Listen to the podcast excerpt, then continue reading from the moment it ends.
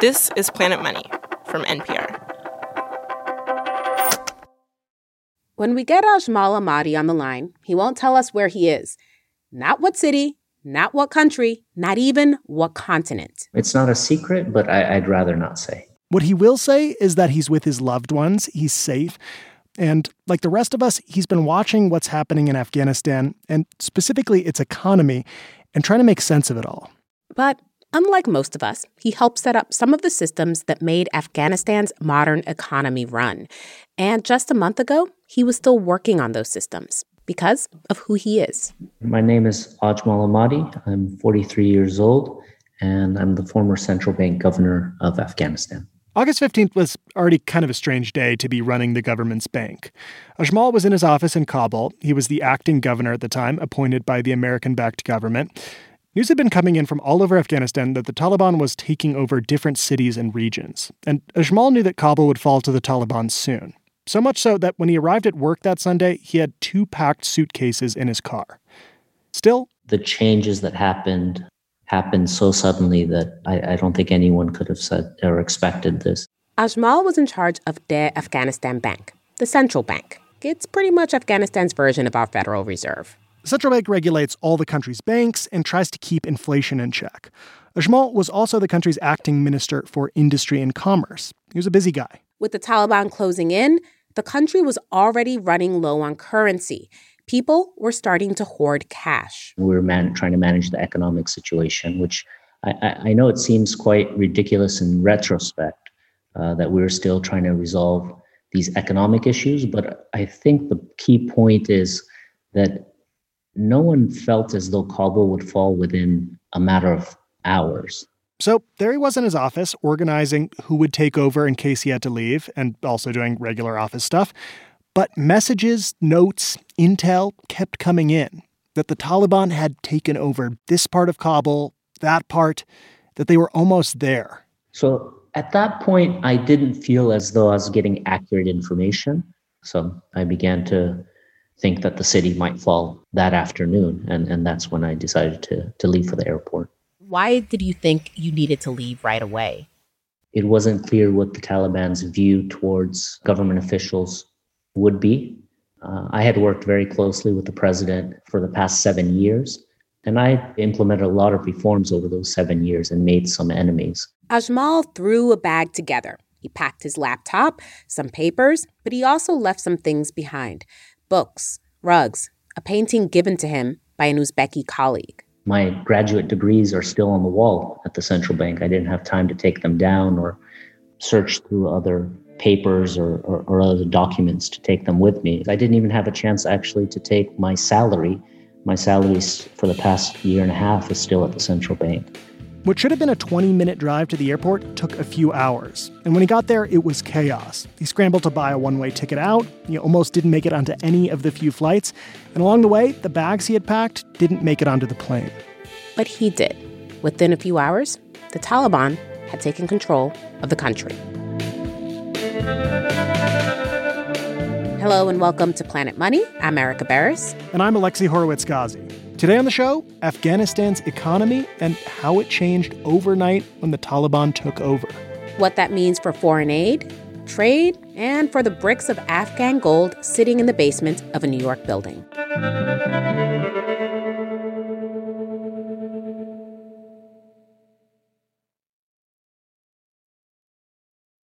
Support for this podcast and the following message come from Marcus by Goldman Sachs, who believes that you can money. Marcus by Goldman Sachs offers personal loans with no fees, ever. Find out more about Marcus by Goldman Sachs no-fee personal loans as well as other products today at marcus.com. You can money. Lending and deposits products provided by Goldman Sachs Bank, USA, member FDIC.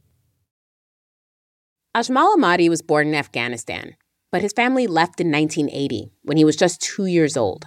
The Russians invaded, and my father, who was a doctor working at an American hospital at that time, decided to leave. And so he had to pay someone to smuggle us out of the country in the middle of the night. They went to Pakistan, then Germany, and eventually found their way to Los Angeles. That's where he grew up. Ajmal and his family were some of the millions of Afghans who left the country around the time of the Soviet occupation, including many members of my own family who ended up in New Mexico, where I was born and raised. A lot of them say the high mountain desert and adobe buildings reminded them of home. And a lot of historians and economists point to this moment a little over 40 years ago as the beginning of a cycle of war and destruction that's repeatedly hobbled the Afghan economy. Afghanistan's in the middle of Asia and the Middle East. And in the mid-1950s, Afghanistan's government used that position to draw economic aid from both the U.S. and the USSR. Ironically, at first, that Cold War competition helped. So the 1950s are the period that's often seen as sort of the golden days of Afghanistan. Vanda Felbab-Brown at the Brookings Institution has spent a lot of time researching and working in Afghanistan. You have economic aid coming from the Soviet bloc and also from the West, from the United States. And it leads to a whole variety of economic development projects. Irrigation, dams, highways. And this balancing act, playing off American capitalism and Soviet communism, lasted all the way until 1978, when Afghan communists overthrew the Republican government. That led to a Soviet invasion and occupation that lasted 10 years. The war cost the USSR tens of billions of Soviet rubles, over an estimated $100 billion in today's money. The U.S. spent over $2 billion funding the Mujahideen insurgency against the Russians, but the larger toll was on the Afghan economy. A key element of the Soviet occupation in the 1980s was to destroy the countryside. Because by about 1984-85, the Soviets realized that they control the cities in Afghanistan, but they cannot control the rural areas. And so they destroy bridges, irrigation systems, burn down orchards, burn down villages, and burn down the economy. On the eve of the Soviet invasion, Afghanistan's GDP was around $3.3 billion, higher than it had ever been. So whatever legal agricultural production you had building up from the 40s through about the 70s goes literally up in ashes in the 80s under the Soviet scorched earth policy. That was followed by a civil war until the mid-90s, when the Taliban, a group of militant Islamists, seized control of the country. And after years of violent instability, you could see how many Afghans would have been relieved to have just any form of government.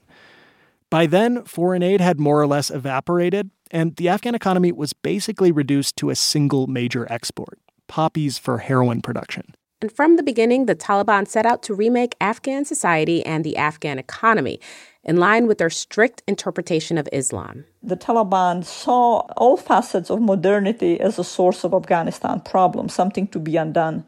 And so the Taliban was undoing, destroying all kinds of administrative and institutional structures in addition to physical facets of modernity. For example, when they took over Kabul at the time, they were literally setting planes on fire, planes being seen as facet of modernity that was to be destroyed. That had a huge impact on the economy. As did banning half the population, women, from going to school or working outside the home. Economists talk about a couple things that really help a country grow: innovation and human capital. More people working, embracing new technology, building infrastructure. It was like the Taliban read an economics textbook and decided to do basically the opposite. Then came 9/11. Followed by the U.S. invasion, the ouster of the Taliban, and the creation of a U.S.-backed government. Ajmal Ahmadi was in his early 20s, and after college at UCLA, he worked on microfinance projects. He watched development unfold in Afghanistan, and he wanted to return. You know, I was excited to go back and connect. I, of course, heard a lot of stories from my parents, from my grandparents. I'd seen a lot of pictures. I had very vague memories when I was a child, but it was a new experience when I went back. He returned to Kabul to work at the World Bank, and in 2004 became the advisor to the Minister of Finance. And over the next 2 decades, Ajmal worked a string of jobs in and out of the Afghan government with one fundamental goal in mind. I always told my staff, I said, we're trying to build systems here that outlast the individuals. So individuals will come and go, but the systems that we put in place hopefully will be permanent. Along the way, Ajmal also went back to the U.S. to get a couple degrees at Harvard, worked a few finance jobs, and by 2014, Ajmal returned as the economic advisor to the Afghan president. And he got to work. Of course, Ajmal was only one of many civil servants working on these projects, but he did play a big part in revamping the central bank's organizational structure. He made a national standard operating manual. We created a wholesale and retail payment system within the central bank. The wholesale system connected the central bank with the 12 commercial banks of Afghanistan. He hired and promoted women, they were allowed to work again, and launched an electronic payment system that allowed people to send money through their phones. All this while Afghanistan's economy was growing. Tens of billions of dollars came into the country in foreign aid. And that money paid for infrastructure projects and universities and healthcare, also reportedly a lot of bribes. And Kabul grew from a city of a few 100,000 people to one of millions. A city with shopping malls and fast food restaurants. I've actually been to a KFC there, although the K in this case stands for Kabul fried chicken. And I think there was a lot of Afghans returning to the country, and there's this period of optimism where we all felt we can help contribute to and help rebuild the country. In the 2 decades following the U.S. invasion, Afghanistan's GDP grew from around $4 billion to over $19 billion. A lot of that growth was funded by foreign aid in the form of a lot of cash, but also the support of the most powerful bank in the world, the U.S. Federal Reserve, which kept money on hand for Afghanistan so it could do business anywhere. We call these foreign reserves. A foreign reserve is something we don't talk about very often, but almost all countries have them. It's a rainy day fund. Afghanistan has $9 billion in reserves. Neither of us have been there, but if you did go into the basement of the Fed building in New York, you will find bricks and bricks of gold that belong to other countries around the world that are being held in case of emergency. Okay, let's just talk about that gold for a second. Countries have been storing bricks there for nearly 100 years, and they're each held in their own depositories. Bricks belonging to different countries do not mix. Countries don't hold all their foreign reserves in gold, but still, there is a lot of gold down there. Okay, back to Afghanistan. $9 billion in foreign reserves isn't a lot for a country. China has trillions held by the Fed. So even with all of this growth, Afghanistan was still a tiny economy. And as often happens in small countries where the currency is unstable, the dollar, our dollar, the US dollar, is used alongside the local currency. Essentially, though maybe not formally, the Afghan economy was what economists call dollarized. And to use the dollar, you need dollars. So a few times a week for the last 3 years, a shipment of paper money would arrive in Afghanistan. Until the Taliban took over, around 75% of purchases were made with dollars. Everything from buying a soda to buying a house to trading with other countries. And the last day Ajmal Ahmadi was at work at the central bank, he called an emergency meeting. Because of security concerns, a shipment of dollars that was supposed to arrive that Sunday just hadn't. That would have caused a severe economic issue under normal circumstances. And so we were trying to resolve how we could potentially deal with that under the assumption that the government would continue. After the break, the government tries to continue.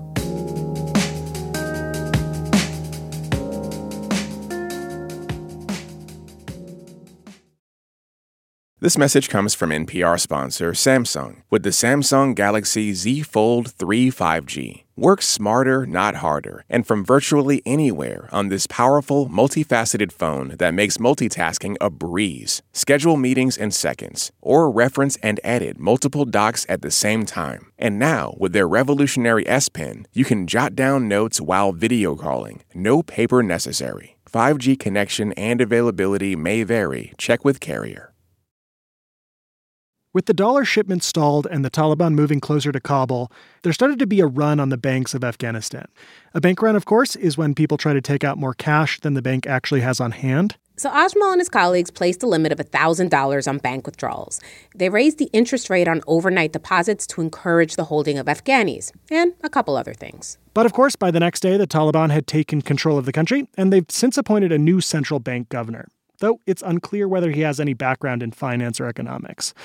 But what surprised Ajmal was that one of the very first things the Taliban did was to expand on one of the policies he himself had set up that last day. One of the first decisions that the new central bank governor has taken was to implement the restriction or the limits on withdrawals. And they lowered it even more than we did because, of course, the situation has worsened. Because since the day Ajmal left, there haven't been any of those shipments of dollar bills into Afghanistan. Now, normally a country without dollars can just use its own currency. And Afghanistan does have its own currency, the Afghani, but there's a problem. They can't actually print any more of it. Something else I had seen was that there is no monetary printing press in Afghanistan. Is that true? That is true. And I think that's going to provide a challenge for the country. And we were slated to get some more shipments of Afghanis, physical Afghanis, later this year and throughout the next year. And I'm not sure if those will continue, or under the sanctions regime, whether those will also be prohibited. That's right. Afghanistan does not have its own press to print its own currency. It actually outsources that to companies in other countries. And that is going to be harder without access to dollars. And there's really no economy that can function well without a steady supply of paper money. You know, if they weren't able to source Afghanis and they also don't have the shipments of dollar bills coming in, what would be the end result? I mean, I think at that stage you have a monetary contraction, which isn't good for any economy. A monetary contraction is when there's less money in the system than there was the year before. That can lead to a cycle of deflation. Prices fall, overall spending drops, and economic activity slows. Also not good for an economy like Afghanistan's? The Taliban's global reputation. The U.S. designates the Taliban as a terrorist group. It's been under international sanctions for decades. And because of those sanctions, Afghanistan's economy has now lost that essential lifeline of foreign aid. We had a large trade deficit, which was financed by international aid, and now that international aid is no longer there. Grants financed around 75% of spending in the country, and that all stopped last month. The World Bank and the IMF aren't sending aid. For a couple weeks, Western Union even stopped letting people wire money to anyone in the country. And those $9 billion held outside the country in case of emergency, that reserve belongs to Afghanistan. The Taliban doesn't have access to it. And so it's going to be much more challenging to pay for those imports that previously came into Afghanistan. The modern international economy requires modern international banking, and that's largely controlled by bankers in the United States.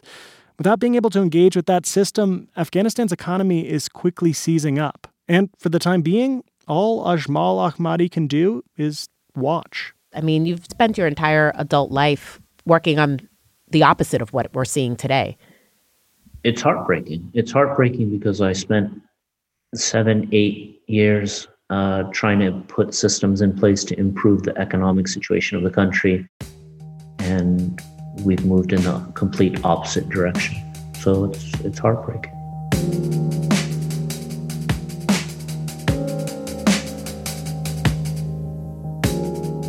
Are you a teacher trying to make economics more accessible? We make it easy to use Planet Money in the classroom. Go to npr.org/teach Planet Money. You can also email us, planetmoney@npr.org. We're also on all the socials media @Planet Money. Today's episode was produced by Dave Blanchard and edited by Bryant Urstadt. Alex Goldmark is Planet Money's supervising producer. Special thanks this week to Alex Zerdin and Shah Marabi. I'm Erica Barris. And I'm Alexi Horowitz-Ghazi. This is NPR. Thanks for listening.